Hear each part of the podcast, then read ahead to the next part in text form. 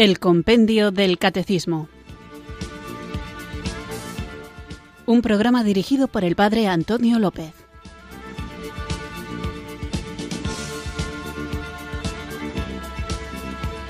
Muy buenas tardes, queridos oyentes de Radio María. Recibido un cariñoso saludo desde Irurzun, en Navarra, quienes sintonizáis una tarde más este programa de El Compendio del Catecismo, nuestro programa diario de formación este programa en el que vamos recorriendo las distintas preguntas y respuestas que plantea la joya cómoda, pequeña, fácil de adquirir y sencilla de leer de El Compendio del Catecismo. Es necesario, es importante, es perentorio que aprendamos a conocer la doctrina de nuestra Iglesia Católica, porque sólo si conocemos bien cuál es el contenido de nuestra fe, podremos vivirlo sin errores, al menos sin errores doctrinales. Otra cosa es que luego por debilidad cometamos errores, si queréis, morales o que no seamos capaces de vivir en plenitud todo aquello que creemos, pero conocerlo nos ayuda a vivirlo. Así que vamos a ponernos en presencia de Dios, vamos a invocar el don del Espíritu Santo para que Él nos ayude, nos guíe, nos ilumine, ensanche las capacidades de nuestro intelecto, amplíe la hondura de nuestro corazón y lo haga arder en el amor de Dios para que, encendidos por su gracia, seamos capaces de ser en este mundo luz y sal de la tierra el compendio del catecismo es precisamente una guía que pasito a pasito, poco a poco, nos va llevando a través de las distintas áreas de la vida espiritual. Ahora estamos viendo el credo, pero veremos también la moral, veremos los mandamientos, veremos los sacramentos, veremos la oración, todo esto, pero poquito a poco. Así que vamos fundamentando cada uno de los distintos aspectos de nuestra fe sobre los anteriores hasta formar un cuerpo doctrinal que íntegramente nos lleve a vivir según el plan de Dios para cada uno de nosotros. Es importante, vuelvo a insistir, conocer nuestra fe para vivirla y es importante conocer nuestra fe para defenderla. El Señor nos manda como ovejas en medio de lobos, unas ovejas que no se asustan, pero no atacan. Saben que tienen a su lado al buen pastor que da la vida por ellas. Así que confiados en la promesa del Señor de que está con nosotros todos los días hasta el fin del mundo, sabiendo que el Espíritu Santo nos guía hasta la verdad plena y conscientes de nuestra pequeñez y debilidad, vamos a invocar a aquel que nos hace fuertes en Jesucristo, que es el Espíritu de Dios. Invoquemos juntos el don del Espíritu Santo.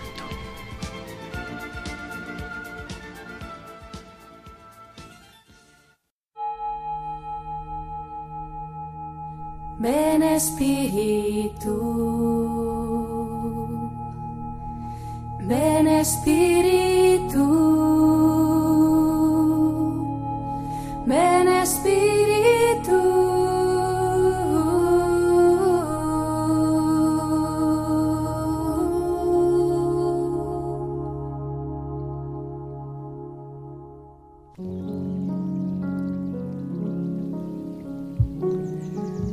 Espíritu Santo. Llena de nuevo mi alma con la abundancia de tus dones y frutos. Haz que yo sepa, con el don de sabiduría, tener este gusto por las cosas de Dios que me haga apartarme de las cosas terrenas.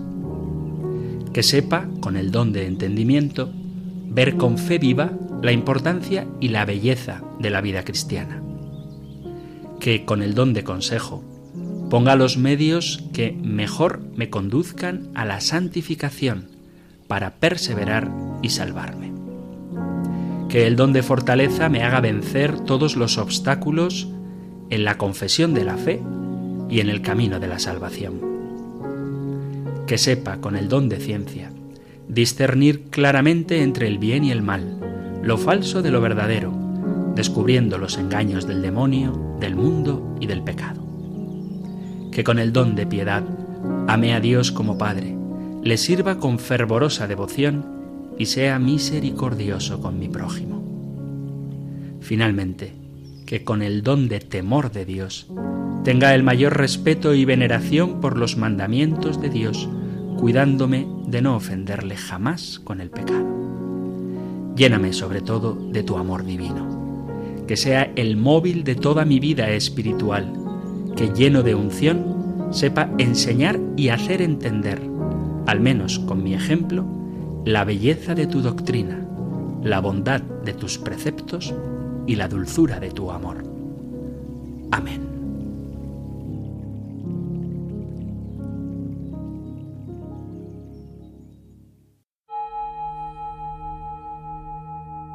Ven Espíritu,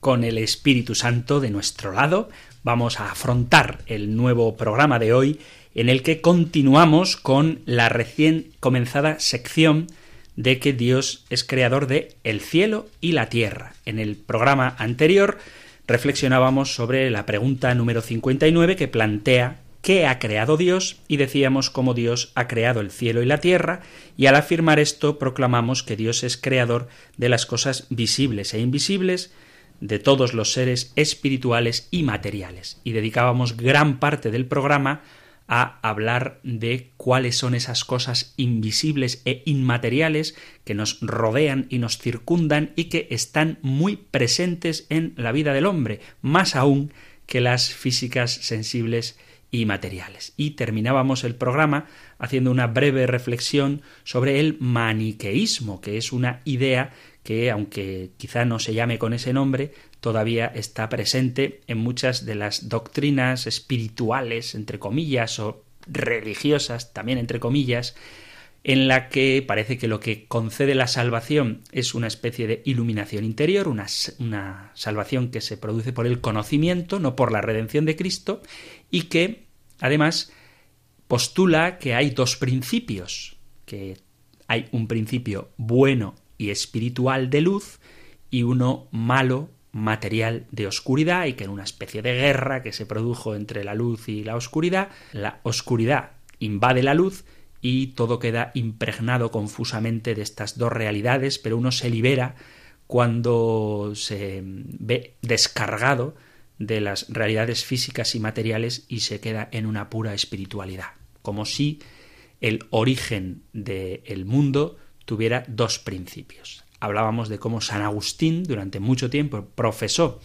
esta fe maniquea, pero que luego dedicó toda su vida, con mucho éxito, a combatirla, porque dice San Agustín, afirma también la Iglesia Católica, que todo tiene un único principio que es Dios, creador de todo cuanto existe, y que el mal no es sino la ausencia de un bien debido. De esto hemos hablado largo y tendido. Así que continuamos ahora con un tema que seguro que os va a resultar de mucho interés, que es el que plantea la pregunta número 60, que podéis encontrar en el Catecismo Mayor en los puntos del 328 al 333 y en el 350 y el 351. Así que escuchamos ahora nuestra pregunta del compendio del Catecismo número 60.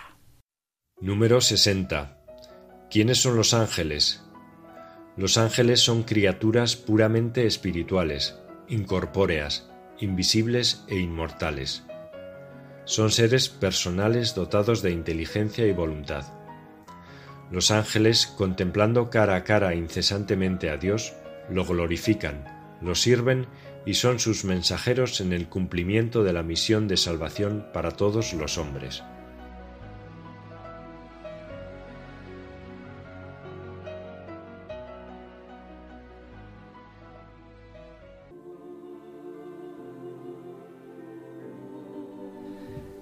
Pongo esta música de fondo.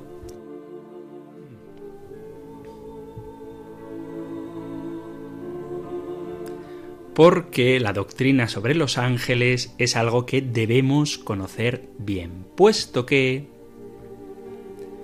con estas músicas tan bonitas que inspiran tanta paz, a veces se mezclan las doctrinas que la Santa Madre Iglesia enseña, fundada en la Biblia, como veremos más tarde, con extrañas supersticiones que en un lenguaje cristiano, en el fondo, están enseñando doctrinas falsas.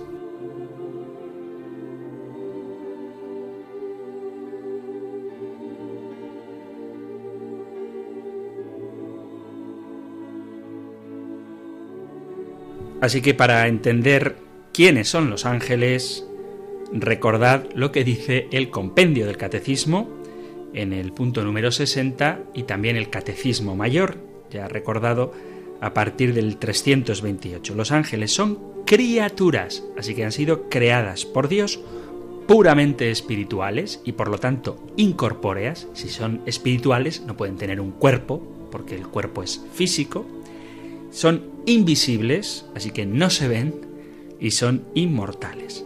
Son, dice el compendio, seres personales, podemos tener una relación con ellos y ellos tienen una relación con Dios que tienen inteligencia y voluntad. Ellos contemplan cara a cara el rostro de Dios, lo glorifican, glorifican a Dios, no viven al margen de Dios y lo sirven y son sus mensajeros en el cumplimiento, atención a esto, de la misión salvadora. La misión salvadora. Y quiero insistir en esto. ¿Por qué? Porque, vamos a quitar ya la música, porque los ángeles son servidores de Dios que pretenden ayudar al cumplimiento de la misión salvadora de los hombres. ¿Qué cosa no son los ángeles? Pues mirad, hay una confusión enorme acerca de estos seres espirituales que la Iglesia cree ciertamente que existen. Pero es común escuchar ideas como que los ángeles son los niños que fallecen y se convierten en angelitos. O, y esto lo he oído un montón de veces, vuelvo a poner la música, que creo que nos ayuda, que cuando alguien fallece, ha muerto mi abuelita y ahora mi abuelita vive todavía, por muchos años espero, pero bueno, cuando uno dice, ha muerto mi abuelita y mi abuelita ahora ya es un ángel que me cuida desde el cielo. Bueno, todas estas expresiones, según se entiendan, si se entienden meramente como una expresión de la emoción de quien se ha sentido cuidado en la tierra por la abuelita y que ahora está en el cielo, pues bueno, no es una barbaridad tremenda en su contexto, pero estas frases fuera de ese contexto poético son auténticas barbaridades, son errores. Los ángeles no son ni los niños que mueren, ni las mamás, las abuelitas o los papás y los abuelitos que nos cuidan desde el cielo. Los ángeles son criaturas hechas por Dios, creadas por Dios, así, espirituales, personales e inmortales. No confundamos la intercesión que los santos hacen por nosotros en el cielo con los ángeles. Son dos realidades distintas. Hay que tener devoción a los ángeles, pero no todo tipo de devoción es correcto. Por ejemplo, hay gente que les abre la puerta de la casa a los ángeles, o les sirven vasitos de leche, como a los reyes magos, porque estas prácticas no tienen nada que ver con la auténtica y verdadera devoción a los mensajeros de Dios, de quienes habla el catecismo. Es muy común que la gente acuda a los ángeles para obtener beneficios de tipo temporal. ¿eh? No sé si os llegan por el WhatsApp mensajes de este tipo, el ángel verde, compártelo y recibirás riqueza, abundancia, salud y una buena vida. Todo esto está lejos de la presencia de los ángeles contemplando el rostro de Dios, todo está lejos de la misión de los ángeles que contribuye a la salvación de los hombres. Los ángeles están orientados totalmente a la voluntad de Dios y eso significa que sus intereses, los intereses de los ángeles, son la salvación de los hombres y la redención del género humano. Por eso los ángeles no se preocupan de que tengamos mucho dinero o de que el amor de nuestra vida vuelva a nosotros después de que se ha marchado.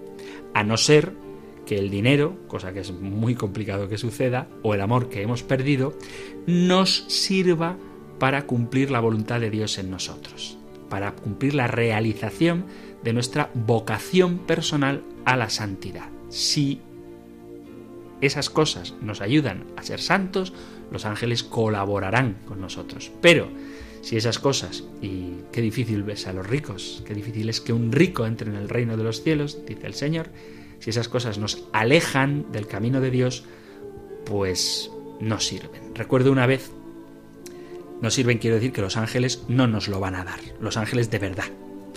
Que una vez decía, recibí un mensaje en el que ponía esto, ¿no? Comparte este ángel de luz con 18 personas y reza tres padres nuestros a la pata coja mientras te tocas con el dedo índice la punta de la nariz y entonces recibirás abundancia y salvación.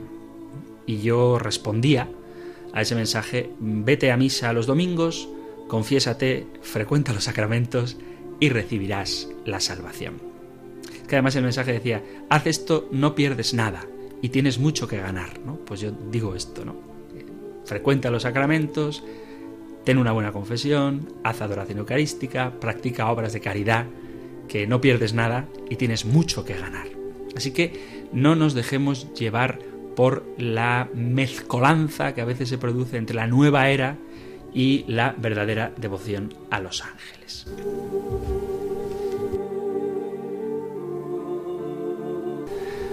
¿Cómo puedo saber si la devoción a mi ángel es auténtica o falsa? Bueno, pues mira, es muy fácil. Cuando tú tienes un ritual que no es litúrgico, ni está avalado por la tradición de la Iglesia, ni fundamentado en la Sagrada Escritura, aléjate de él. Cuando la devoción a tu ángel te desvíe del plan de Dios y del camino de la fe, aléjate de él. Si algo te conduce a Dios, acércate a ello. Si algo te aleja de Dios, aunque sea un ángel, aléjate de ello.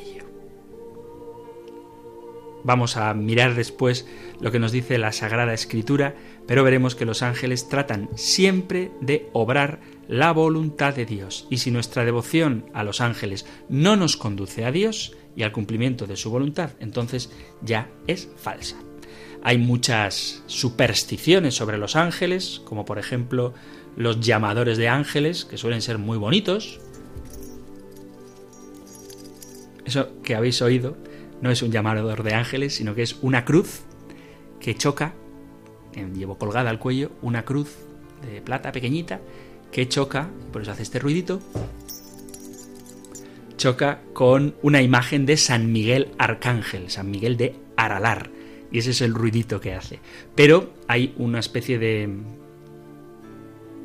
cascabeles, muy bonitos, insisto, que suenan y que se llaman llamadores de ángeles. Entonces cuando tú compras una de estas campanitas, te dicen que cuando necesites la ayuda de tu ángel de la guarda, agítala y tu ángel la escuchará y vendrá de donde esté para ayudarte. Bueno, tu ángel, tu ángel de la guarda, de esto hablaremos, no necesita una campanita para que le llames porque él siempre está a tu lado. También hay ritos que consisten en abrir la puerta a los ángeles e invitarles a entrar para mostrarles la casa y se hace pues teniendo arroz con limón o lentejas o agua bendita con esta intención y no invites a ángeles que no conoces para que entren a tu casa, porque tú no sabes qué entidad espiritual va a entrar. Si abres la puerta, puede entrar quien no deseas. Así que cuidado con la invocación de entidades misteriosas, espirituales, porque pueden ser demonios. Acordaos de lo que nos dice el apóstol Pablo en la carta a los Corintios. En la segunda carta a los Corintios nos dice San Pablo, leo desde el capítulo 12, segunda carta a Corintios, capítulo 11, versículo 12. Mas lo que hago lo seguiré haciendo para cortar de raíz todo pretexto a los que buscan pretextos, con el objeto de aparecer iguales a nosotros en aquello de que blasonan, porque esos tales son pseudoapóstoles, obreros tramposos que se transfiguran en apóstoles de Cristo. Y dice versículo 14, y no es maravilla, ya que el mismo Satanás se transfigura en ángel de luz. No es mucho, pues, que también sus ministros se transfiguren cual ministros de justicia, cuyo remate será conforme a sus obras. Así que cuidadito, porque Satanás se disfraza de ángel de luz.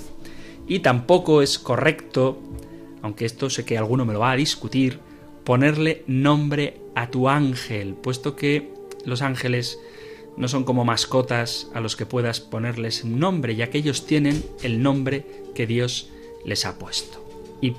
Por último, por dar otra falsa devoción a los ángeles, el ángel no es el genio de la lámpara maravillosa ni el hada madrina. Él no está para cumplir nuestros deseos y caprichos, sino que sirve a Dios, sirve a Dios y lo hace protegiéndonos, llevándonos por el buen camino para cumplir su voluntad.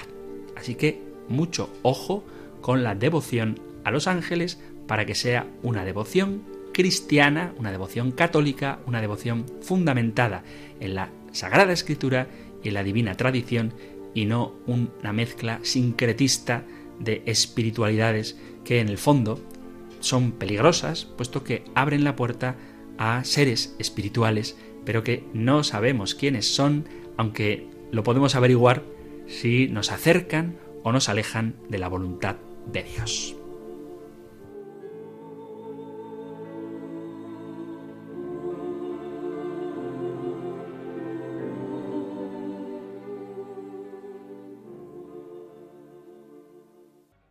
Hemos visto qué cosa no son los ángeles y ahora vamos a ver qué sí son los ángeles. Y vamos a ver, ilustrados por la palabra de Dios, esta verdad creada por Dios, esta verdad espiritual y presente en el mundo.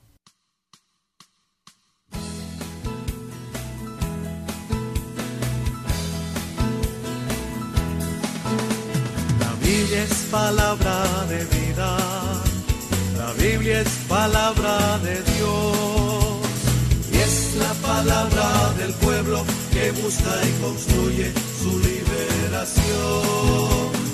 Es la palabra del pueblo que busca y construye su liberación.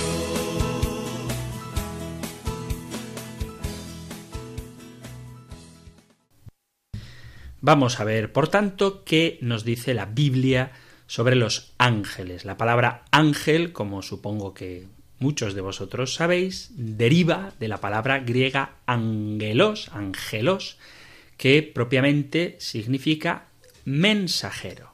Es la misma raíz que tiene la palabra evangelio, euangelos, buena noticia, buen mensaje. Y la Biblia utiliza a veces la palabra angelos, la palabra ángel, para referirse a personas humanas. Pero hay que entender el contexto para no caer en ese error que comentábamos antes de identificar a las personas humanas cuando han fallecido con los ángeles. Los ángeles no son seres humanos glorificados. Leo, por ejemplo, en la carta a los Hebreos, en el capítulo 12, versículo 22, dice Vosotros, en cambio, os habéis acercado al monte Sión, ciudad del Dios vivo, Jerusalén del cielo, a las miríadas de ángeles, a la asamblea festiva de los primogénitos inscritos en el cielo, a Dios, juez de todos, a las almas de los justos que han llegado a la perfección, y al mediador de la nueva alianza, Jesús, y la aspersión purificadora de una sangre que habla mejor que la de Abel. Pero aquí deja clara la distinción entre las miríadas de ángeles, por un lado, y por otro lado a las almas de los justos que han llegado a la perfección. Pero son dos realidades distintas. Entonces, nosotros nos preguntamos, ¿de dónde salen los ángeles? Mirad, hay que tener claro que los ángeles no son eternos, sino que son criaturas de Dios. Por ejemplo, si leemos en el profeta Nehemías, en el capítulo 9, versículo 6, dice, y Esdras oró así, Tú eres el único Señor, tú hiciste el cielo, el cielo de los cielos y todas sus estrellas, la tierra y todo cuanto hay en ella, los mares y todo lo que contienen, tú das vida a todo, y todos los astros del cielo te adoran. Y si leemos esto en relación con el Salmo 148, dice así, Salmo 148, Aleluya. Alabad al Señor en el cielo, alabad al Señor en lo alto, alabadlo todos sus ángeles, alabadlo todos sus ejércitos, alabadlo sol y luna, alabadlo estrellas lucientes, alabadlo espacios celestes y aguas que cuelgan en el cielo. Alaben el nombre del Señor, porque Él lo mandó y existió. Así que entre las cosas creadas que Dios mandó que existieran y empezaron a ser, el salmista cuenta también a los ángeles y a todos sus ejércitos junto con el sol, la luna y las estrellas lucientes. Y además, en la carta a los colosenses, en el capítulo 1 leemos así, Colosenses 1, desde el versículo 15, dice así, Él, hablando de Cristo, es imagen del Dios invisible, primogénito de toda criatura, porque en Él fueron creadas todas las cosas, celestes y terrestres, visibles e invisibles, tronos y dominaciones, principados y potestades, todo fue creado por Él y para Él. Así que sabemos que los ángeles son criaturas de Dios. ¿Cuándo fueron creados los ángeles? Pues no lo sabemos, pero podemos decir que se crearon los ángeles en el primer capítulo del Génesis, cuando se crearon los cielos y la tierra. Otra pregunta que puede resultarnos interesante es ¿cuántos ángeles hay? No hay un número exacto, pero sí que se nos dice que hay muchos ángeles. En el libro del profeta Daniel podemos leer, leo Daniel 7, versículo 9 y 10. Miré y vi que colocaban unos tronos. Un anciano se sentó. Su vestido era blanco como nieve, su cabellera como lana limpísima, su trono llamas de fuego, sus ruedas llamaradas. Un río impetuoso de fuego brotaba y corría ante él. Miles y miles lo servían, millones estaban a sus órdenes. Comenzó la sesión y abrieron los libros. O por ejemplo, cuando Jesús en el prendimiento reprende a Pedro. Leo capítulo 26 de San Mateo, leo desde el versículo 47, el prendimiento de Jesús. Todavía estaba hablando cuando apareció Judas, uno de los doce, acompañado de un tropel de gente con espadas y palos enviado por los sumos sacerdotes y los ancianos del pueblo. El traidor les había dado esta contraseña al que yo bese, ese es, prendépelo. Después se acercó a Jesús y le dijo Salve, maestro, y lo besó. Pero Jesús le contestó Amigo, ¿a qué vienes? Entonces se acercaron a Jesús y le echaron mano y lo prendieron. Uno de los que estaban con él agarró la espada, la desenvainó y de un tajo le cortó la oreja al criado del sumo sacerdote. Jesús le dijo Envaina la espada, que todos los que empuñan espada a espada morirán. ¿Piensas que no puedo acudir a mi Padre? Él me mandaría enseguida más de doce legiones de ángeles. Así que hay muchos ángeles. Y como he citado también antes, en el capítulo 12 de la carta a los Hebreos, Leo desde el versículo 22, Vosotros en cambio os habéis acercado al monte Sión, ciudad del Dios vivo, Jerusalén del cielo, a las miríadas de ángeles, a la asamblea festiva de los primogénitos inscritos en el cielo, a Dios juez de todos. Pero habla la carta a los hebreos de miríadas de ángeles. Por eso decimos que hay muchos ángeles. Y si los ángeles fueron creados como seres espirituales inmortales antes de que existiera la creación material, cabe pensar que ni se mueren los ángeles ni nacen nuevos ángeles, sino que son los mismos que eran y serán los mismos que son, porque ni se extinguen, ni se mueren, ni tampoco nacen, ni se reproducen. Por eso hay que tener cuidado, vuelvo a insistir, con la idea de inventarse nuevos ángeles. En la Sagrada Escritura únicamente, únicamente se menciona a tres ángeles. Decimos que un ángel es un ser espiritual que actúa como mensajero de Dios y en la Biblia los ángeles que se nombran son solamente tres. A pesar de que acabo de decir, y lo sostengo y lo mantengo, Biblia en mano, que la multitud de los ángeles es ingente, que hay una miríada de ángeles, son muchísimos los ángeles, no podríamos contarlos, pero a pesar de que sean muchos, la Biblia solamente, únicamente, exclusivamente menciona a tres ángeles. Quizá el más famoso, aunque los tres lo son, pero bueno, quizá el más famoso sea el ángel Gabriel, que tiene una palabra especial que Dios quiere comunicar. En el Antiguo Testamento aparece el ángel Gabriel que visita al profeta Daniel y le da una explicación de cuáles son el sentido de las visiones que Daniel tenía con respecto al fin.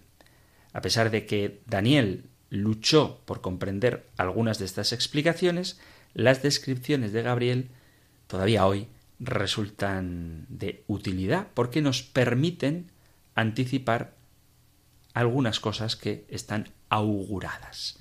Leo al profeta Daniel, dice así Daniel 8, capítulo 15 en adelante. Dice, yo Daniel seguía contemplando la visión y trataba de comprenderla, cuando apareció ante mí como la imagen de un hombre. Oí una voz humana junto al río Ulay que gritó diciendo Gabriel, explícale la visión. Se acercó a donde yo estaba y al acercarse me aterroricé y caí de bruces. Me dijo Comprende, hijo de hombre, que la visión tendrá su cumplimiento en el tiempo final. Mientras él hablaba conmigo, quedé inconsciente rostro a tierra, pero me tocó y me hizo ponerme en pie. Me dijo Voy a darte a conocer lo que sucederá al final del tiempo de la cólera, pues está fijado el fin. El carnero dotado con dos cuernos que has visto son los reyes de Media y de Persa. Y el macho cabrío es el rey de Grecia, siendo el cuerno grande que había entre sus ojos el primer rey. Una vez roto éste, surgieron cuatro en su lugar, son cuatro reinos que surgieron de su pueblo, pero no con la misma fuerza. Al final de sus reinados, al colmarse las prevaricaciones, se alzará un rey insolente y experto en argucias. Su fuerza será poderosa, aunque no por ella misma. Devastará obras maravillosas, actuará con gran éxito y destruirá a los poderosos y a los pueblos de los santos. Seguiría leyendo, pero es Gabriel el que le explica al profeta Daniel el sentido de la visión. Y de nuevo, en el capítulo 9 del profeta Daniel, aparece Gabriel explicando. Dice profeta Daniel capítulo 9 versículo 20. Aún estaba yo hablando y suplicando, confesando mi pecado y el de mi pueblo Israel, y presentando mis súplicas al Señor mi Dios en favor de su monte santo. Aún estaba pronunciando la súplica cuando aquel hombre, Gabriel, el que había visto al comienzo de la visión, llegó volando hasta mí a la hora de la ofrenda vespertina. Al llegar me habló así Daniel, acabo de salir para hacer que comprendas. Al principio de tus súplicas se pronunció una sentencia y yo he venido para comunicártela porque eres un predilecto. Entiende la sentencia, comprende la visión. Setenta semanas estarán decretadas sobre tu pueblo y tu ciudad santa, para poner fin al delito, cancelar el pecado y expiar el crimen, para traer una justicia eterna, para que se cumpla la visión y la profecía, y para ungir el santo de los santos. Pero quizá la aparición más famosa del ángel Gabriel sea sin duda aquel momento culmen de la expresión del amor de Dios antes de la cruz, que es lo que da posibilidad a que Cristo muera en la cruz, y es que tenga una carne como la nuestra formada en el seno de María. Y entonces digo que la aparición más famosa de Gabriel es precisamente la que le hizo a la Virgen María anunciando el próximo nacimiento de Jesús. Lo tenéis en el capítulo 1 de San Lucas, en los versículos del 26 al 38, por ejemplo, y también este mismo Gabriel se aparece a Zacarías para otro anuncio, y en este caso es el anuncio del nacimiento de Juan el Bautista. Esto está en el capítulo 1, versículo 11 del Evangelio de Lucas. Es posible, es posible probablemente que el mismo Gabriel fuera el que le hace tener una visión a San José. Pero lo cierto, estrictamente hablando, es que en el Evangelio aparece un ángel del Señor. No podemos asegurar al 100%, Biblia en mano, que fuera Gabriel, pero probablemente sería Gabriel, claro que sí. Y este es el nombre uno de los nombres de ángeles que aparecen en la Escritura. Otro ángel que aparece también explícitamente nombrado en la Sagrada Escritura, en la palabra de Dios, es el arcángel Miguel. Este, en vez de decir que es un mensajero, como Gabriel, aunque de hecho la palabra ángel significa mensajero, pero bueno, en vez de ser el mensajero, este ángel es el príncipe de la milicia celestial.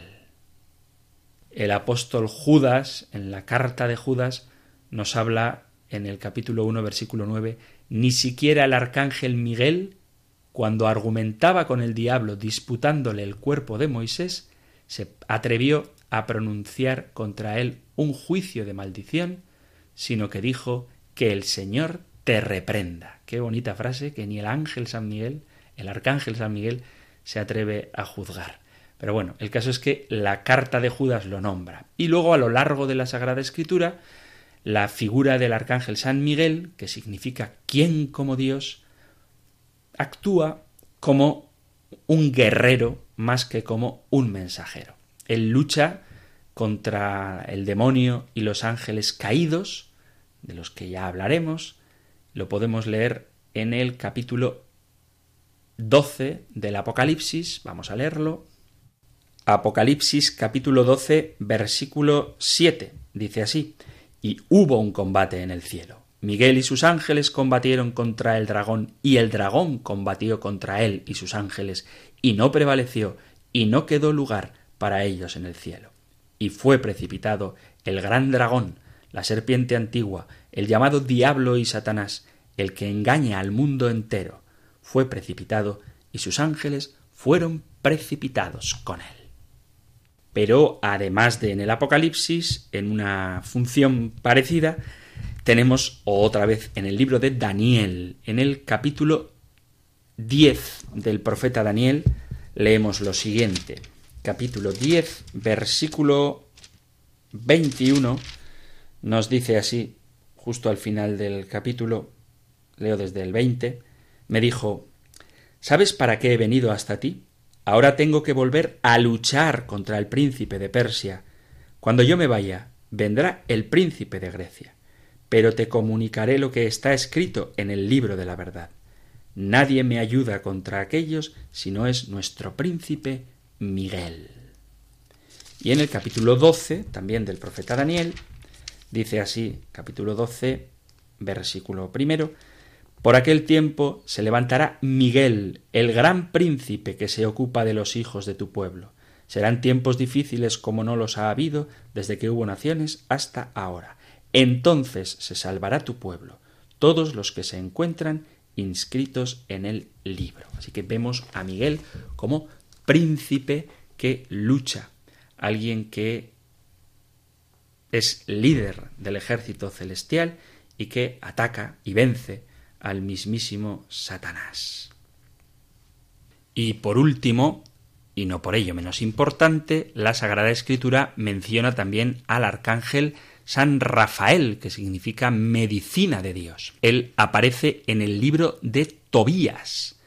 Este libro presenta al arcángel San Rafael como alguien muy bondadoso que cura al padre de Tobías de su ceguera con una hiel de pescado y también libra a su sobrina Sara de un demonio que había hecho que la pobre quedara siete veces viuda el mismo día de su boda. O sea, el día que se casaba, ese mismo día enviudaba. Y sin embargo, libera a Sara de esta maldición. Además, lleva un saco con dinero para sacarlo de la pobreza. Así que estos tres, Miguel, Gabriel y Rafael, Miguel, quien como Dios, Gabriel, mensajero de Dios y Rafael, medicina de Dios, son los únicos nombres de ángeles que aparecen en la Sagrada Escritura. Así que ni Uriel, ni Sariel, ni Remiel, ni ningún el que en alguna librería esotérica hayáis encontrado, ni el nombre que le pongáis y le llaméis con el cascabelillo llamador de ángeles, ni los inciensos que invocan ángeles, ni la música angelical, son de la palabra de Dios. Y por lo tanto debemos tener cuidado con esas cosas. No vaya a ser que queriendo llamar a uno blanco, luminoso, con alitas, venga otro oscuro, rojizo y malvado, que nos aparta del camino de Dios. Alguno a lo mejor se pone, no, que los ángeles no tienen alas. Bueno, pues yo no digo que tengan alas, estoy medio bromeando. Ya hablaremos también de este tema del cuerpo de los ángeles porque seguiremos con este punto del que nos habla también el compendio del catecismo. Pero ahora, queridos amigos, queridos oyentes, llega el momento de dialogar con vosotros.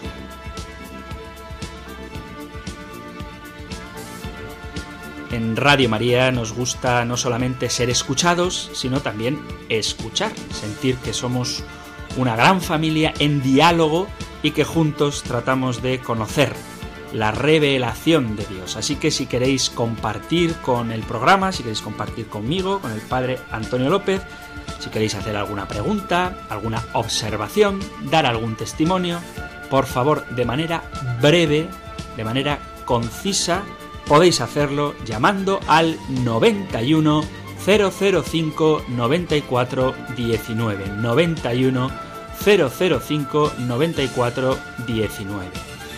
También podéis enviar un mensaje de WhatsApp, tanto un audio como un texto, escribiendo o hablando al 668 594 383 668 594 383 para el mensaje de WhatsApp o si lo que preferís es dejar un correo electrónico, podéis hacerlo las 24 horas del día a compendio arroba radiomaria.es compendio arroba radiomaria.es el WhatsApp y el correo electrónico pues sobre todo para los que no escucháis el programa en directo para quienes lo hacéis a través de los podcasts que os animo a que escuchéis o simplemente porque preferís hacerlo por ese medio.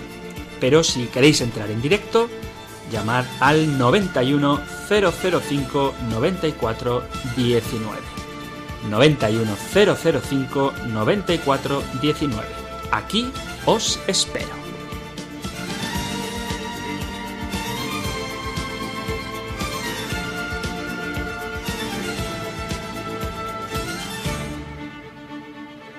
ya con el teléfono disponible para recibir vuestras llamadas, el 91 005 94 19.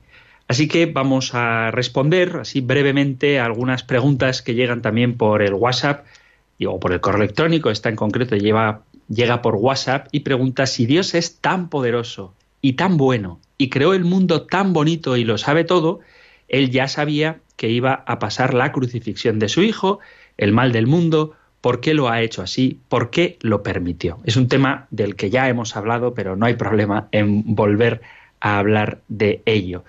El, tema de la conciencia, de la conciencia que tiene Dios de las cosas que van a suceder, es una pregunta bastante recurrente y hay que dejar claro que, en sentido estricto, Dios sabe lo que va a suceder porque para Él ya está sucediendo. Es una idea un poco compleja, un poco difícil, complicada, de que nosotros la entendamos en la cabeza, que nosotros nos pongamos en la perspectiva de Dios, porque somos criaturas y Dios, pues es Dios. Pero Dios propiamente, mm, a ver si me explico bien, no sabe lo que va a suceder porque para Él ya está sucediendo. En su omnisciencia todo lo tiene presente. Dios es eterno, pasado, futuro y presente forman un ya único que está continuamente ante sus ojos. Y el mal del mundo ha sido respondido precisamente de manera sobreabundante, donde abundó el pecado, sobreabundó la gracia, mediante la crucifixión de su Hijo. Y algún día hablaremos más detenidamente, ahora vamos a atender llamadas, sobre la seriedad del pecado. Es decir, Dios podría bien haber chasqueado los dedos y fingir que aquí no ha pasado nada. Pero se toma tan en serio la libertad del hombre y ama tanto al hombre que ha querido implicar a su Hijo Jesucristo en que Él pague las consecuencias que tiene el hecho de que el hombre se haya separado de Dios. ¿eh? Por eso la crucifixión. Seguro que volvemos a hablar de esto. Gracias por el WhatsApp y vamos ahora a mejorada a hablar con Roberto. Roberto, buenas tardes. Buenas tardes, don Antonio. Muy buenas, ¿qué tal? Muy contento de escucharle. Muchas en gracias. en relación a una intervención que hizo una señora ayer de San Sebastián, en la que decía que Dios, ¿por qué no detiene los terremotos y todas estas catástrofes que hay en el mundo? Yo le contesto a esta señora, Dios creó al hombre libre y una naturaleza totalmente maravillosa.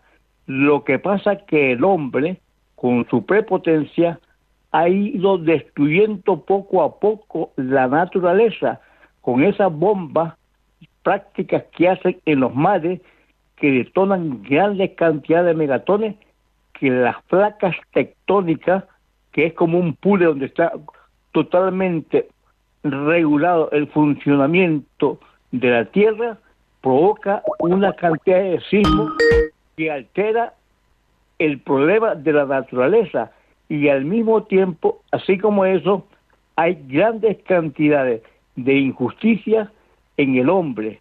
Por- Porque hay ha- hambre en, el mundo. Yo le digo a esta señora y a la gente que, critica eso, a Dios, que el mal que existe en este mundo, grandemente asistido por los gobernantes.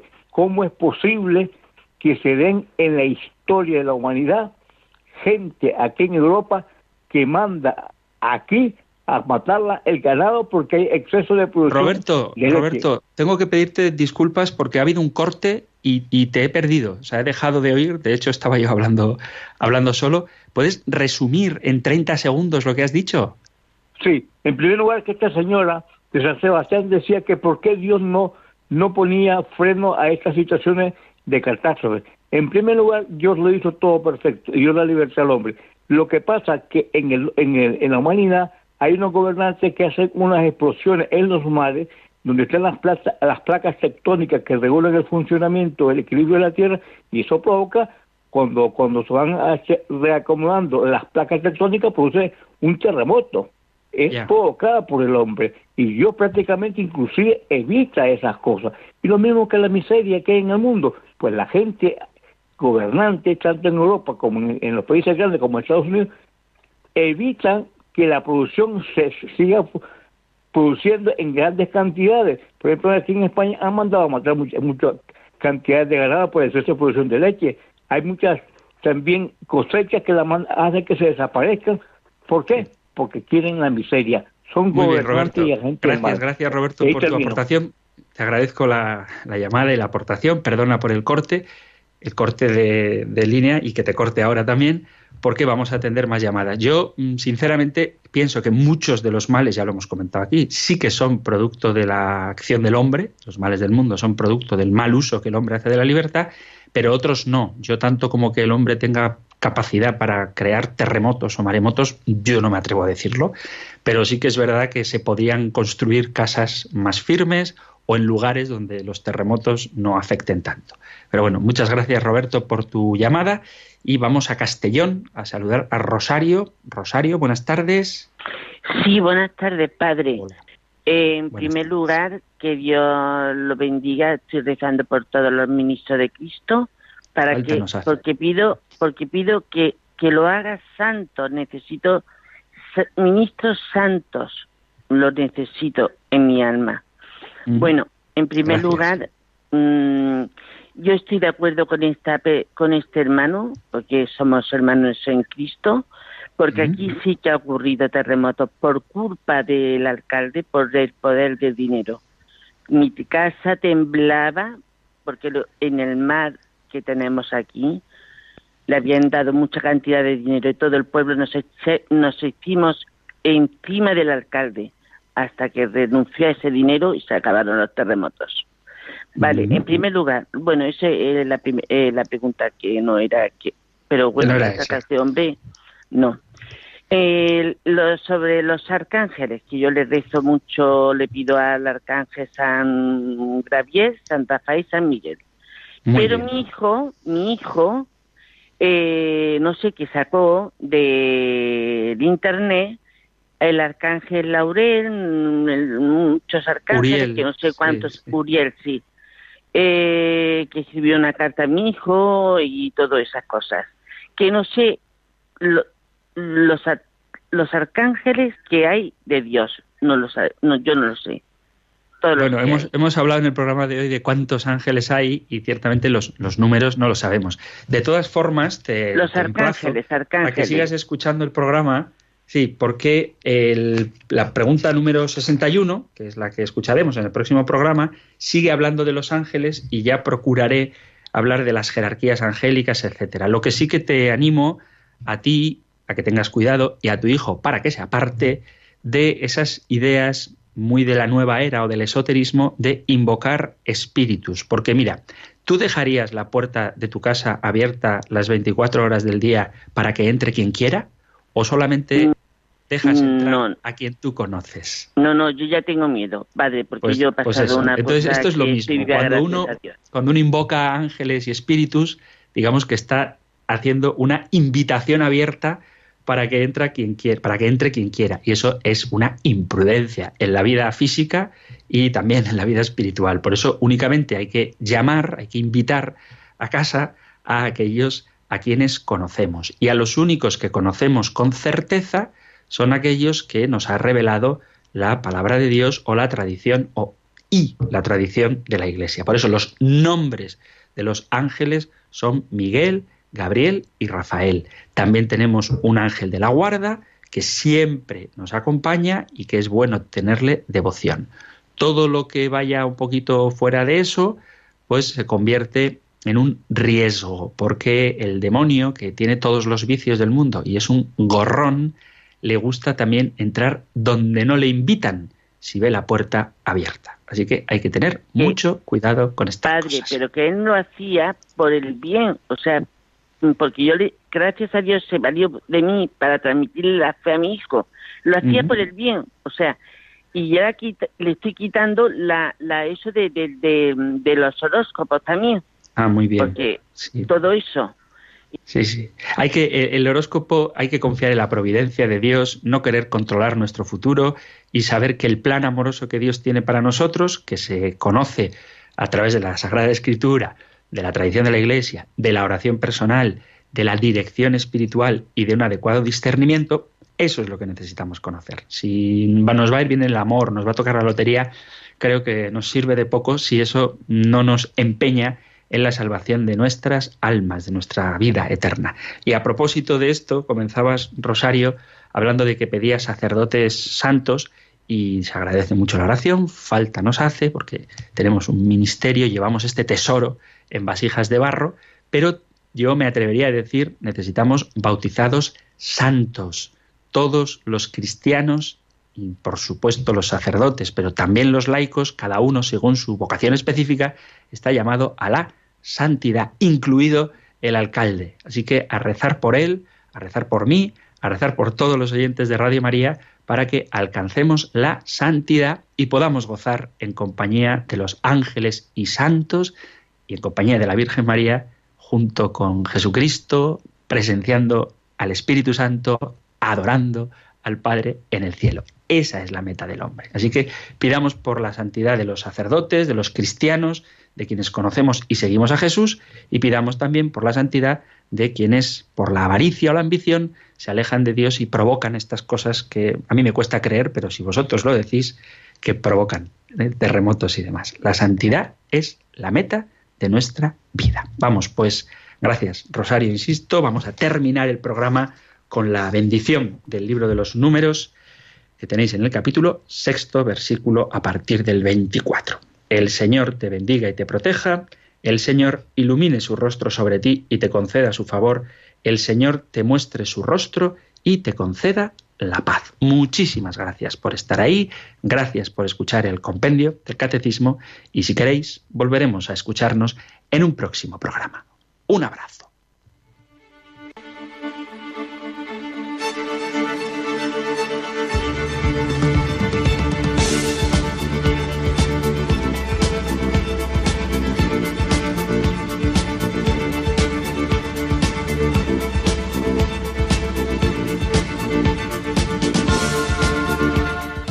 El Compendio del Catecismo. Un programa dirigido por el Padre Antonio López.